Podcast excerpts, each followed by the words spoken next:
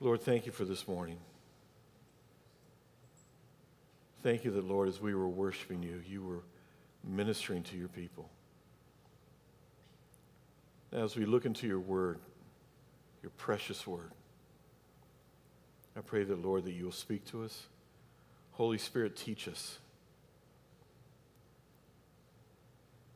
And we bless you, Lord, in Jesus' name. Amen.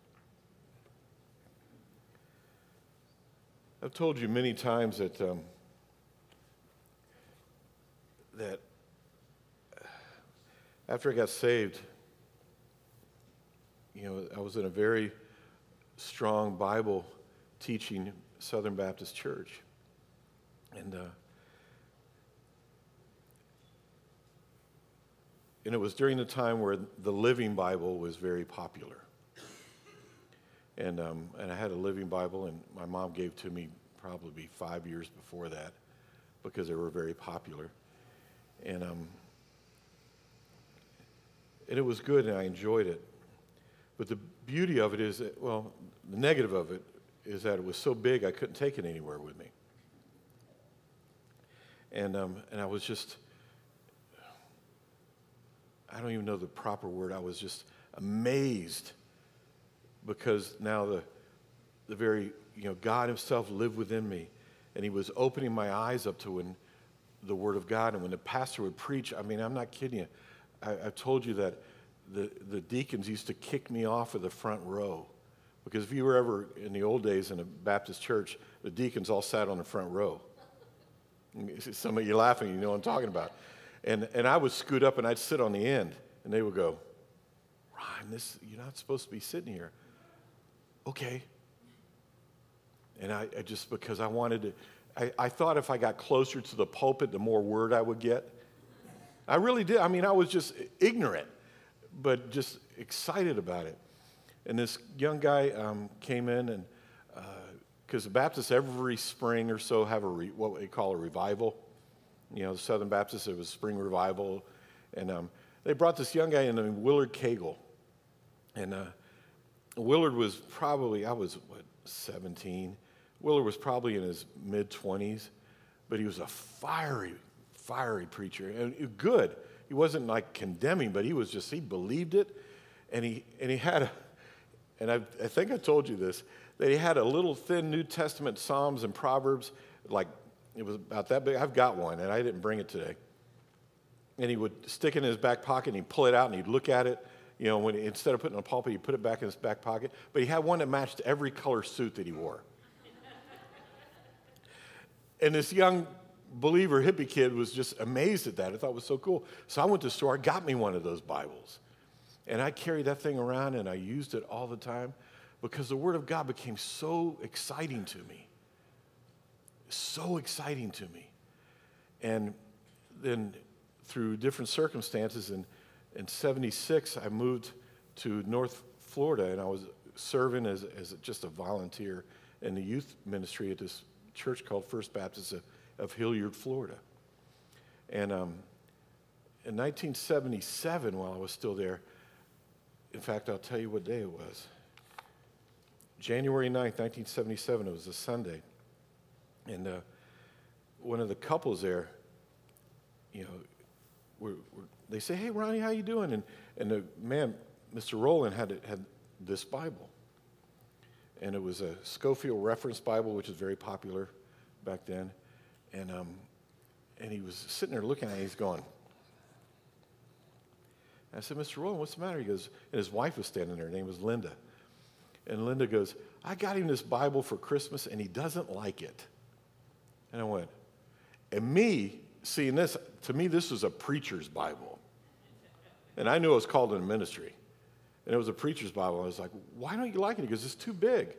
He goes, what do you think of it? And I went, I think it's great. And he goes, okay. And after the service, he comes up to me and he goes, here. And I went, what are you doing? He goes, no, here. He goes, I could see the excitement in your eyes. And he goes, and I think you'll probably use it more than even I will. And they wrote in the front of it, and they said this. There's a reason for this. It says, Ronnie, and I pulled this out last night. It came to mind, and I remembered it. And I pulled it out off my bookshelf. Ronnie, may God richly bless you in your daily walk with Him, underlined, and for Him, underlined. And it goes on and on and on. It says this. I'm not going to read all of it to you. Remember, the devil will try to keep you away from the, this book, but this book will keep you away from the devil. 1977 became my Bible all the way through pretty much Bible college. I'll tell you more about that as we go along. Now, let me ask you a question. How do you feel about the Bible? Now, think about it. How do you feel about the Bible? What value does it have to you in your life? Now, we looked at in this little series we're going, and we looked at the Word of God, and there's, there's no difference, okay? But today, I'm going to say the Bible, because this is something we have in our hand, okay? Now, let me ask you a question. Don't, well, no, I won't embarrass anybody. I'm going to ask you guys to do me a favor. For the next month, don't, if you, unless you don't have one, don't use one of these on Sunday morning. You're going, you're getting personal now. There's a reason. I ask you to trust me on this. Don't use one of these. If you do, that's fine. If this is all you've got, but I'm going to ask you for the next month, bring one of these. If you don't have one, there's Bibles in the back. You can have one, you can keep it. But get one of these. And there's a reason. As we go along this morning, I'm going to tell you there's a reason for this. One thing I'll tell you right now down the road, the batteries fail in this. Now I'm stepping on toes. There's no batteries in this. It's old fashioned. It never loses power.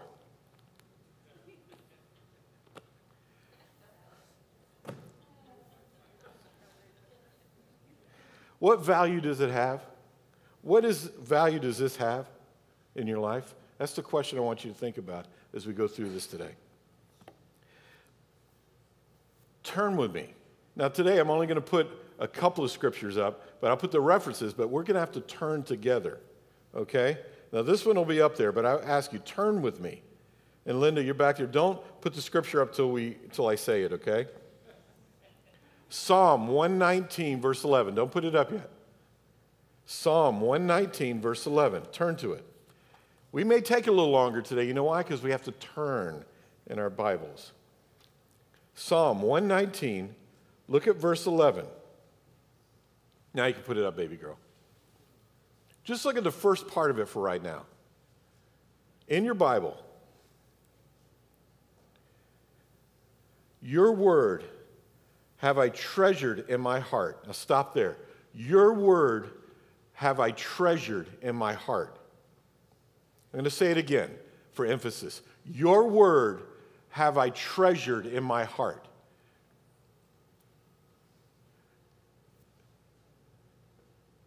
The word treasure, in some versions, it says, I have hidden.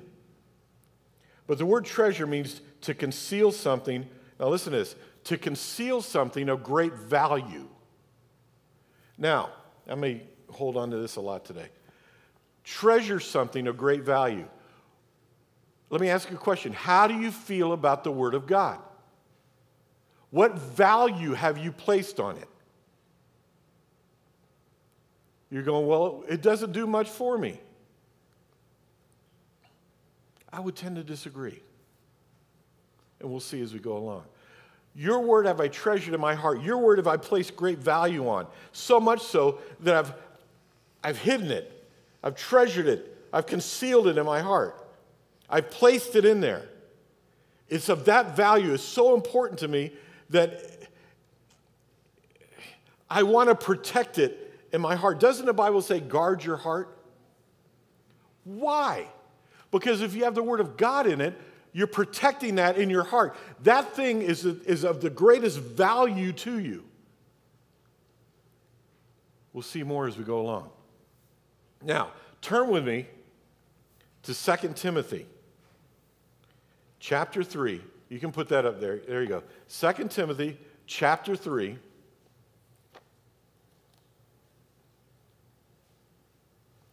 And please understand, my friends, there's no condemnation in anything I am saying today. I want you to know that. There's something I'm, that I've been thinking about and praying about. It's been wonderfully, if we say in the country, eating in my craw right in there. It's been really deep in there that I, I think we need to, to, to look at. 2 Timothy chapter 3, verse 14. Let's start there. Now, before, you, before we start, Timothy, a young preacher guy, we don't know how old he was. Um, in Acts, we see that Paul picked him up um, on the way on one of his uh, missionary journeys, and he became Paul's spiritual son. He was young. He was from a, I'll, please understand when I say this. He was a half breed. He was half Gentile, half Jew. His dad was a Greek. His mom was Jewish. His grandmother was Jewish. And we, we're going to see in a moment that his mom and his grandmother taught him the Word of God. The Word of God rested rich in this young man. Paul saw that. The, the church community saw that. We don't know where, if his dad was saved or not. We don't know that. Most believe he probably wasn't. But his mom and his grandmother came to, came to know Christ. So did Timothy. Paul loved him, saw something in him, took him on his missionary journeys, and he became a pastor later on. He's a pastor in Ephesus during this time. Now, look what he says. Look what Paul says to him, verse 14.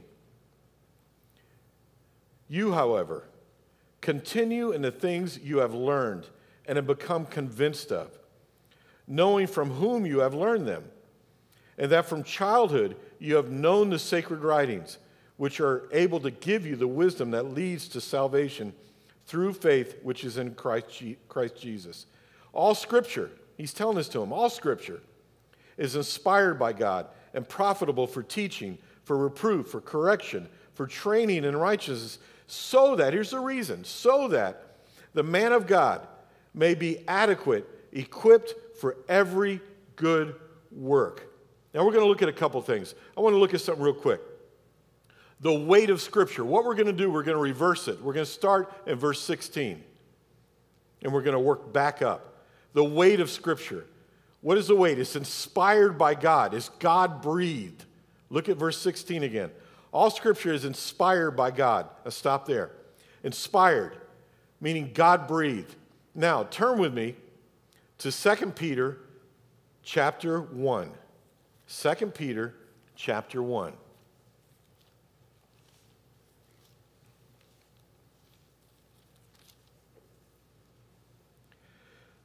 The word in the Greek there is a compound word which does mean God breathed. And that's a literal translation of it. Now look what read with me 2 Peter chapter 1 verse 21. Look what it says. Well, let's back up to 20. But know this, first of all, that no prophecy of Scripture is a matter of one's own interpretation. For no prophecy was ever made by an act of human will, but men moved by the Holy Spirit spoke from God. It's God breathed. It didn't come about. This Bible that we have did not come about because some guy wanted to sit down and write it. It didn't come about because, uh, you know, these 66 books with multiple authors they all thought the same thing centuries apart and said, I think we're going to write the Bible. It didn't happen that way. It was God breathed. God, through the Holy Spirit, moved on men to write this. It came from Him. It's inspired by Him. It was written by Him, even though a human was His amanuensis. Amanuensis, you're going, what is that? It was a, uh, how would you say, um, stenographer in the old days. Paul had an amanuensis. When he would write, sometimes it would be Luke, sometimes it would be others. And he would dictate to them and they would write it down. So man was just the instrument that God used to write his word out for us. Let's stop there. Psalm chapter 33, verse 6. Turn to it. It's up there if you want to read it that way, but turn to it. Now, let me tell you something real quick. See this?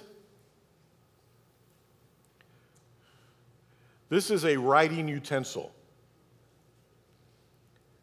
You're going, okay, so keep this in your mind as we go along. We have multiple object lessons today. Psalm 36, 33, verse 6.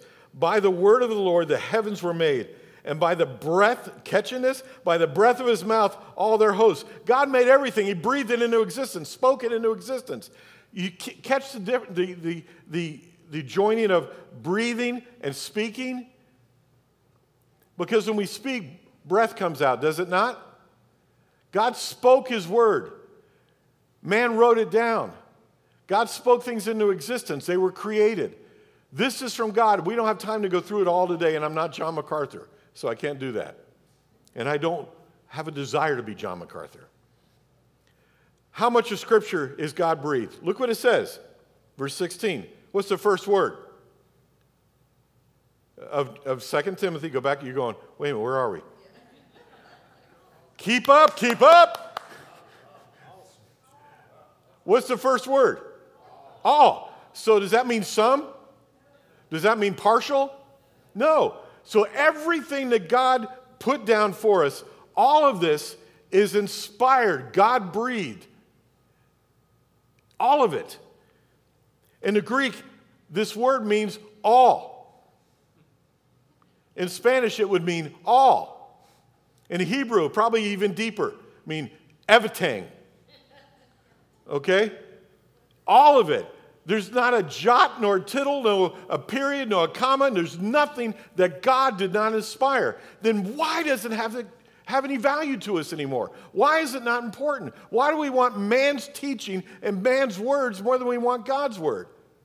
Because we're lazy. And I say that to me too. But look what it does. Look at the rest of it. All scripture is inspired by God and what? And profitable now look at what it says profitable. It's inspired and it's profitable. You know what profitable means? It means sufficient. Absolutely sufficient. It can take care of the need with no problem. Look what it says. It's profitable for teaching, which means instructing. It's profitable for what? Reproof. Now, that's something we don't like because it means rebuke. But you know what's interesting? It means this it means convicting of an error, convicting one who's erring from with an error. But you go, what does that mean? Look one page over in 2 Timothy to chapter 2. Look at verse 24. The Lord's bondservant. No, wait a minute, stop. Who's the Lord's bondservant? Don't say Timothy. No, you. We are, are we not bondservants of the Lord? Okay, let's read it that way. Is he talking about, Paul talking about Timothy? Yes, he's calling him a bondservant. But all believers are bondservants. Now look what he says.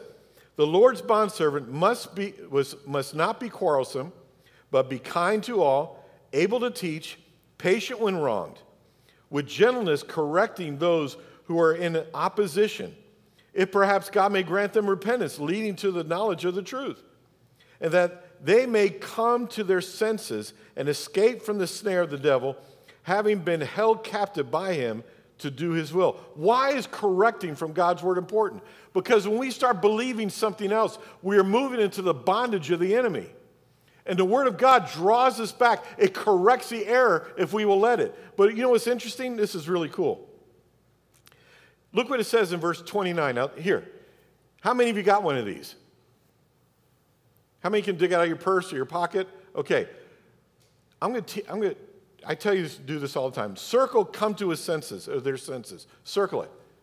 And draw a little line and write this. It means this to awake from a drunken stupor. You know what that means? It means we were deceived. We went to something else to get what we thought that the Word of God couldn't give us. Why does the Bible say in Ephesians chapter 4, chapter 4, chapter 5? Think chapter 4. It says, Be not drunk with wine, which is debauchery, but be filled with the Spirit. Why? Because drinking wine is the counterfeit to being filled with the Spirit. Are you catching this? You with me? Okay. So if we move into error, we're going after something that is a counterfeit for the very truth. And when the Word of God corrects us and draws it back, it's the same as waking up from a drunken stupor. That's what it's saying. Okay, let's go on. It's able, is profitable for teaching, for reproof. Here's another. You go, wait a minute. Why is correction? Is correction different? No. But yes. When it convicts us, reproves us, it doesn't leave us weak and without anything. Now, look, you're going, what does that mean? Correction means this it means to strengthen one up again. See, the Word of God corrects us, exposes the error. As we read, it exposes the things in our life, but then it encourages us. It does what? It moves us up, it corrects us, it strengthens us up again so that we may walk forward in what God has called us to do. What God has called us to walk, which is with Him. Is that making sense? This ought to make you jump up, slap your name, and get really Pentecostal. Hallelujah. So it corrects us. It teaches us, reproves us, corrects us. And then here's the beautiful it, it, after strengthens us, what does it do? It trains us in righteousness, which means what? It educates us. We get an education. Okay? Why? Because it, the, this word is more than just just training in righteousness. It means to nurture as a, as a parent does to a child. That's the way God treats us as his children. And he nurtures us in righteousness. He nurtures us to walk holy before him. He nurtures us by his word in the power of the Holy Spirit. Yes. Does that make sense? I didn't know this when I was young, but I felt it. It was something, I couldn't get enough of this. All I wanted to do was read this. I read in school and got in trouble because I wasn't doing my assignments, I was doing the assignment of the Lord, which was stupid because I should have been doing my assignments. Thus, I graduated with a 1.57 average. But you know what? I learned so much. I couldn't get enough. I read it at night. I'd read it wherever I was. If I had five minutes at work, I had my little back pocket Willard Cagle Bible, and I took it out and I would read it. I'd write in it. Because I didn't know this, but, I, but it, God was doing it in me before I even really understood it. This is what the Word of God does. Now, the why? Why does it do this? Look at verse 17. So that, 2 Timothy chapter 3, verse 17, so that the man of God may be adequate, equipped for every good work. Why? Because God equips us for what He wants us to do. He equips us to walk before Him and in Him. The word adequate means complete, means perfect. The word equipped, and you, these are things you need to pin out, write it down, circle it. Adequate, complete, equipped. This means this, it means to finish out. What does a construction guy do? At the very end, when he gets everything done, I know there's some that are struggling with construction guys, okay? But a construction guy, when he finally does what? When he gets the, the, the, the drywall up and all the, he starts to finish it out. He makes all the seams disappear. He makes it all pretty. He makes it all right. And he, the last thing he does is check everything. But that process that he did was finishing out like a basement. You may have all the studs in there, may have all the, the it's all framed out, but it's got no drywall, it's got no, no, so there's a process of building it out. You finish it out. I worked for an electrician. We used to put all the stuff in when I was a young guy in between college. And we would finish out that, we'd make sure, then the drywall guy come in, put the drywall in, and then the guys would come in and put the doors in, and the guys, and, it, and all of a sudden the basement or the building was getting finished. So, This equip means to finish out. Now let's look, look at some. Go to Ephesians. Go to Ephesians chapter 2. Look at verse 10. This is who we are. This is what God does through his word in the Holy Spirit. Look what he does. Verse 10 of chapter 2 of Ephesians. For we are his workmanship. And that word workmanship, in the Greek, it means a poem, it means a musical composition. This is something God is developing, God is doing. We are his workmanship, created, created in Christ Jesus for good works, which he prepared beforehand so that we would what? Walk in them. Okay, turn to Philippians, one book over. Chapter 1. You're going, I just got to Ephesians. Philippians chapter 1, look at verse 6. Look what Paul says. For I am confident. Take a pen, circle confident. Look at this. That means this it means I am absolutely persuaded. I am absolutely convinced. That's what it means in the Greek. I'm absolutely, you can't tell me that this is not true. I am convinced or confident of this very thing that he who began a good work in you will perfect it. And you know what perfected means? Finish. He's going to finish out what he started. It means perfect it until the day of Christ Jesus. That means we are in constant finishing out. God is constantly doing stuff. How does he do it? Through his word. Go back to 2 Timothy, please. The weight of Scripture is what? It rests in the fact it is God's Word. It is true and dependable, bringing transformation in a believer's life. People say, Well, why am I not changing? I, over 40 something years of being in the ministry, I've heard this thousands of times. Why am I not changing? And the first question I ask them is this Do you read your Bible? Not that much. Session done. Thank you. Why, why am I not changing? Why am I not? Because you're not in this. We're more on, and I hate to say it, and I say it convicting myself, we're more on this. Facebook takes more time away from us. Instagram takes more time away from us. News takes more time away from us. This is how most, and I say this to me even sometimes. This is how the stack goes. What's on top? We ought to call this the iBible. We might get into it more. And I'm talking to myself too. You're going, wait a minute, you study all the time. You know, there's a big difference in studying and having a devotional.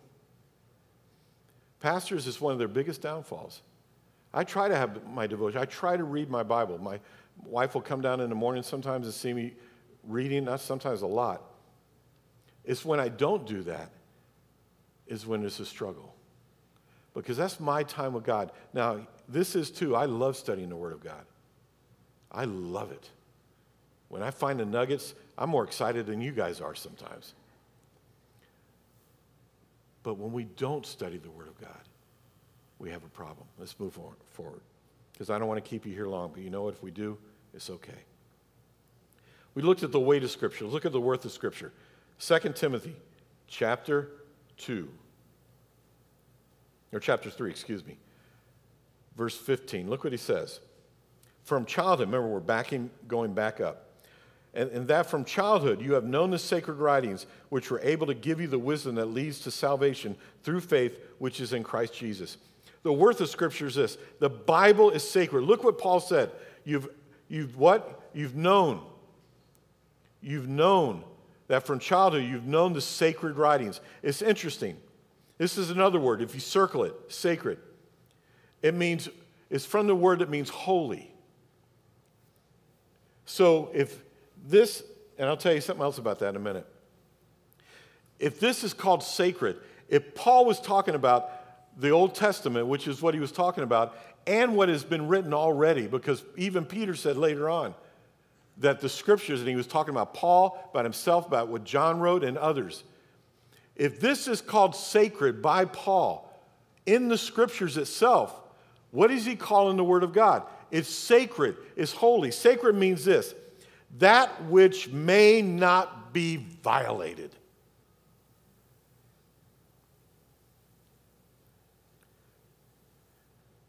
This word in the scriptures, all through the scriptures in the Greek, is never used of a person, it's only used of things. That God is called holy. We don't look at this, we don't value the scripture as holy and sacred. We value it as just something we, we have. Everybody's got a Bible. I bring it to church.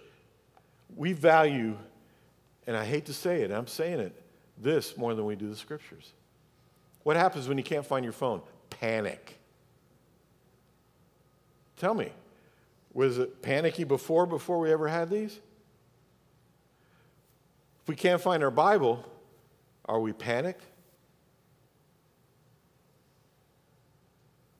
What do they say now? Just say. The way we treat the Bible shows how much or how little we respect it. So let's go on. Let's look at, look at more of this. Let's get more convicted and beat up. No, I'm kidding. The worth of Scripture. Let's look at it again. The Bible leads us to salvation. Look at verse 15 again. And from childhood you have known the sacred writings, which are able to give you the wisdom that leads to salvation through faith, which is in Christ Jesus. The Bible leads us to salvation. Turn with me to John chapter 3. You're going, are we going to John 3:16? Yes, but not just that one. Look at John chapter 3. As you're turning to that, Paul told Timothy back in 2 Timothy that it does what? It is the sacred writings which are able to give you the wisdom that leads to salvation. The word wisdom, it means this in regard to things that are, that are, that are uh, it means to make wise, to enlighten, things that, in regard to things that, that spark you, things that make you, give you understanding of how to live life. But look at John chapter 3. Look at verse 18. He who believes in him is not judged, meaning Christ. He who does not believe has been judged already. You go, what does that have to do? Watch this. Because he has not believed in the name of the only begotten Son of God. So, what have we seen so far? If you don't believe in Christ, you're not born again, not saved as we say, then you're judged, right? Let's go on. Verse 19. This is the judgment that the light has come into the world, and men loved the darkness rather than the light, for their deeds were evil. Whew. For everyone who does evil hates. Now, circle the word hates and write in beside it detests. That's what that word means literally. Read it that way. For everyone who does evil detests the light. Who is the light? Christ and does not come to the light for the fear that his deeds will be exposed. What does the Word of God do? It exposes our deeds, good and bad. So when we, we're reading of this, we're moving towards Christ. Am I wrong? Let's go on. But he who practices the truth comes to the light so that his deeds may be manifested as having been wrought in God. So, what does this mean? Go back to 2 Timothy but keep your finger there in John. Wisdom, it gives us wisdom to lead us to salvation. The word lead means this it means the motion. What's the motion? The motion is God's word. When we get into the word of God, it leads us, it moves us, it directs us towards salvation. The word of God will always direct us towards Him, not towards anything else. It will always lead us to salvation. It will always tell us about being saved, what it means to walk saved, what it means to experience salvation, what it means to live as a saved believer. You see, am I making sense? Because you're all going, I see that during hunting season. Okay? So get a, get a little Pentecostal. Okay? Turn back to John. Go back to John chapter 3. Look at this, verse 16. For God so loved the world that he gave his only begotten Son, that whoever believes in him shall not perish, but have eternal life. For God did not send his Son into the world to judge the world, but that the world might be saved through him. So, what does it do? The worth of Scripture rests in the fact that it is God's Word and it brings wisdom and instruction to walk out salvation in the believer's life. That's it.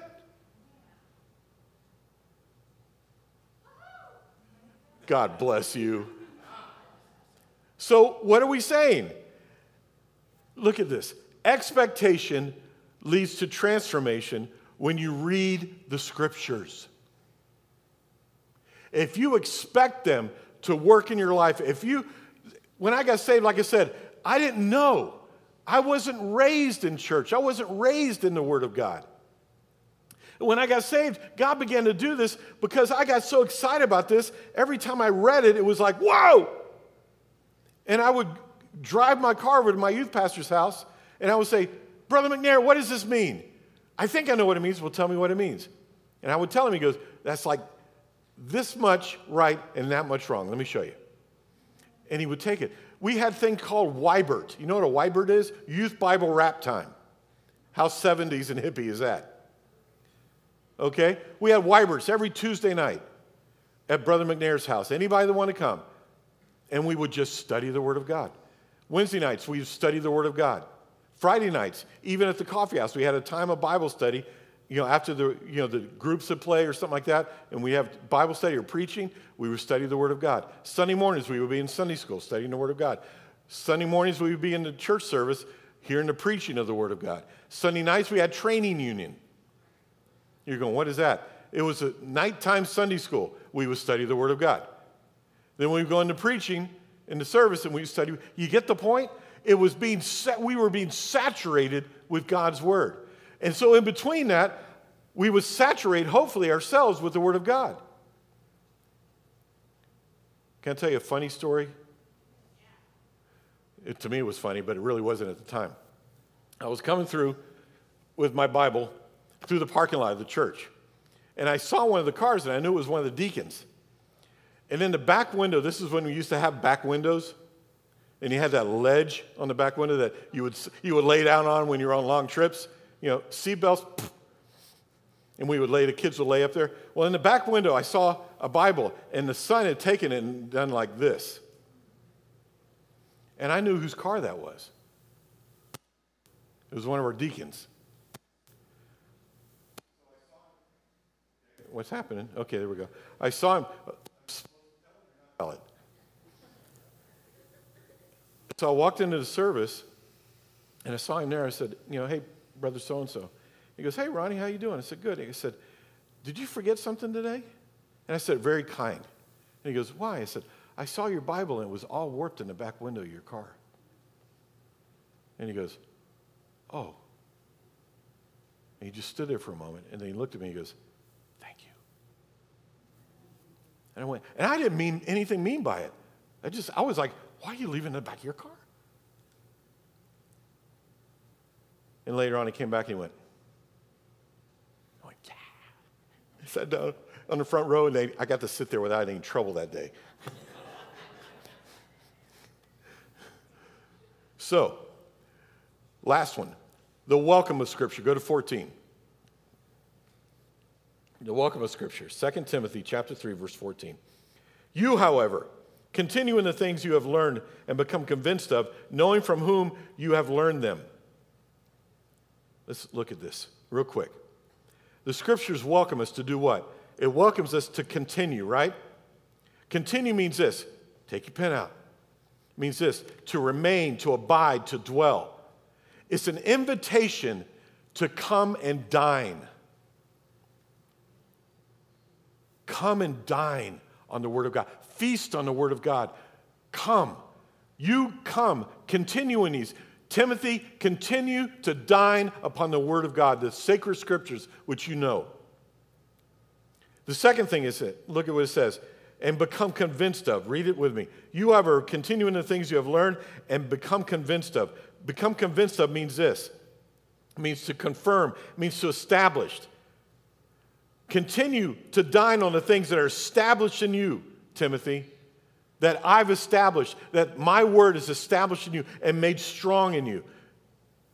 Look this up just later on. We don't have time this morning. 1 John chapter 5, verses 9 through 13. Write that on in your notes, or you can look on your app. The notes are in there on the thing eh, under resources and under sermon notes. It's on there. Read that later on. So he's saying the welcome is this come and dine and come and know. Come and dine, be, continue in it. Come and know, be convinced of it. The things that convince you already, know them. The Bible helps give us the assurance of our salvation. You want to know you're saved? Get into the Word of God, you'll find out. It'll affirm your salvation that you're a believer. Or if you're not, it'll convince you you need to be saved. Am I making sense? Okay.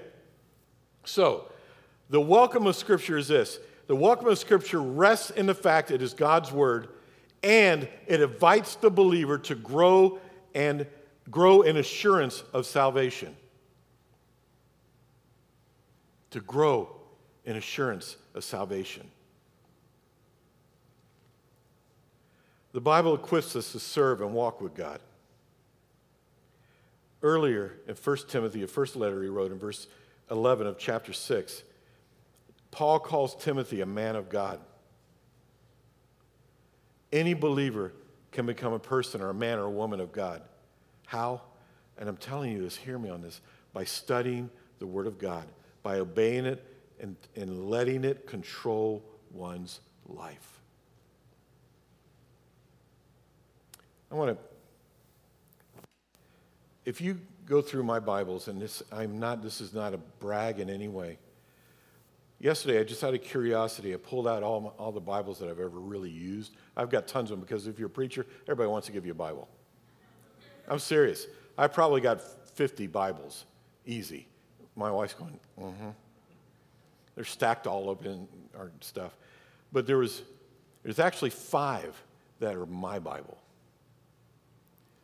There were six, but someone borrowed my little New Testament that I was talking about, and I never got it back.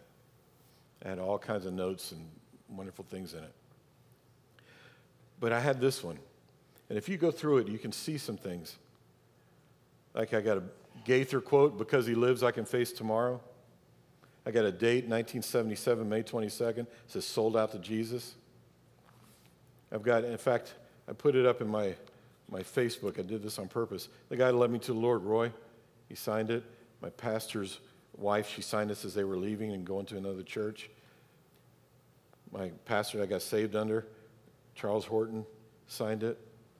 And I had this for a number of years through most of Bible college. But about my sophomore year, I moved to the nearly inspired version. That was King James. This is the NIV, nearly inspired version or some say necessary in the vineyard, not this vineyard. But you're going, what are you trying to tell us? If you open it up, up these Bibles, you'll find old sermon notes, you find stickers, you find song quotes, all this stuff. Linda, I got a couple of pictures. I'll show you something. You probably can't see it, but it says read it and study it and write in it. Write in your Bible. This Go to the next one, too, baby girl. Make it your own. Chronicle your walk. And last night I was sitting in the bed and I had all five of those Bibles out and I went through them in order. And it's true. You can chronicle your walk if you have one of these. You can't with this. I don't trust the cloud. I, I trust the cloud of God. I'm not knocking this. When I study at home, my Bible's sitting there, and this is sitting. You know why? I got my Bible program on here, and I can look up words and I can look up in commentaries. There's nothing wrong with this. But you take this and you can write in it, you can chronicle your growth. And when you look back on it, like some people journal. I don't journal, I journal in this. And that's not any better, any cooler, or any more special. But I journal in my Bible. I write in my Bible, you'll see dates, you'll see little quotes, you'll see, like I'm saying, take and circle that. And many times I can remember so many times that I'm going, I remember where I wrote that down. I remember what was going on. Why is this life to us? Because it's God's word. If He breathed life into man, then He breathed this. What does that say?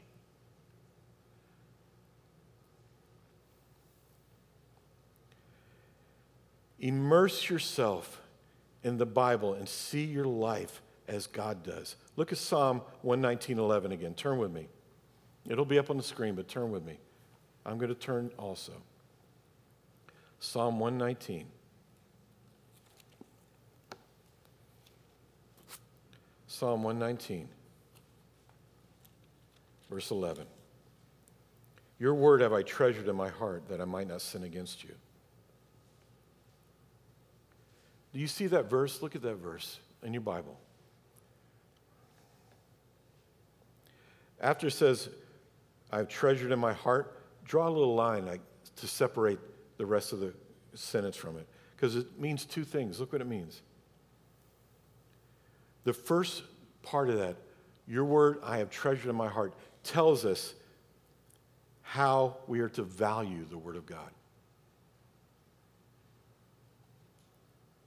How we are to value. It tells us the worth of God's word. It's something so special, it's a treasure. And the second half, that I might not sin against you,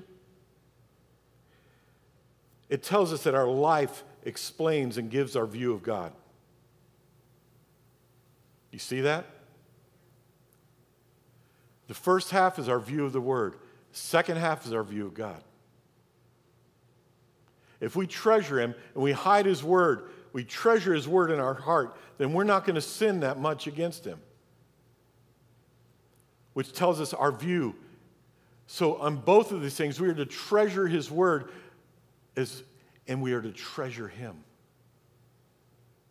That's why having, and I say this, having your own Bible, a Bible that's yours, that has your life in it, is important. The Bible is God's word. Now, look, look at this. The Bible is God's word, gifted to us so that we may know him and his passionate love towards us in Christ.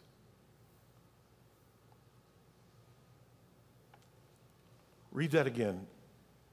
The Bible is God's word, gifted to us so that we may know him and his passionate love towards us. I want us to do something as a ministry time today. How many of you got one of these with you? Just hold it up. Even your phone. Okay. Now, I want you to stand with me. I'm going to bring Kelly up. Kelly, come on. In the vineyard, usually we have that time where we dim the lights, which we're not going to do. Okay? We have that time where we, we pray for one another. We've already done that. But I want us to do something together. I want you to hold this, have it in your hand. I'm going to tell you to do this. Do this. We're going to sing that last song that we sang today. Can we? Mm-hmm. Kelly's going, Oh, thank you for calling that one out. I just got off a ship and my voice hurts. but we're going to sing this together. We're going to sing this more anthemic and as a commitment to Christ. Because everything in this song comes right out of his word. What gift of grace is Jesus my Redeemer? Is the word calling him a Redeemer? Yes. There's no more for heaven now to give. He is my joy, my righteousness and freedom, my steadfast love, my deep and boundless peace. That's all from the Word of God. So hold your word. Hold this word, God's word. Hold your Bible. Excellent. Do it together. If you're next to your husband or your wife, grab your Bible and grab your spouse. There you go. Put your arm around that Let's sing it together. What gift of, of grace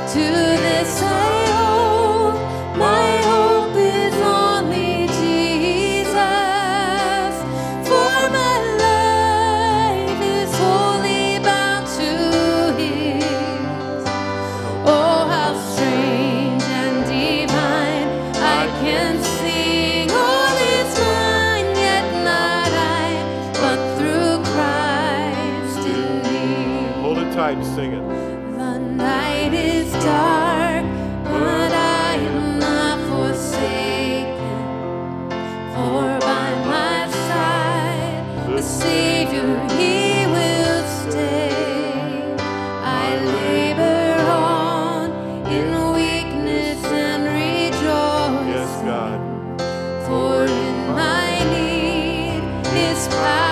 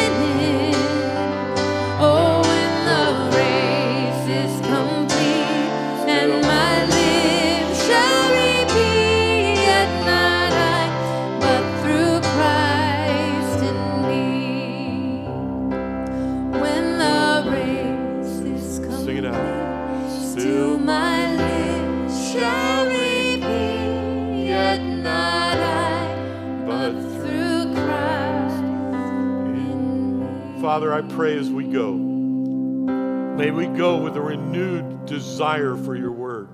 May we get a Bible or pull out our old Bible and once again make it our own. May we see in your word our life. May we chronicle our life in your word. May your word speak to us. And may we have ears to hear.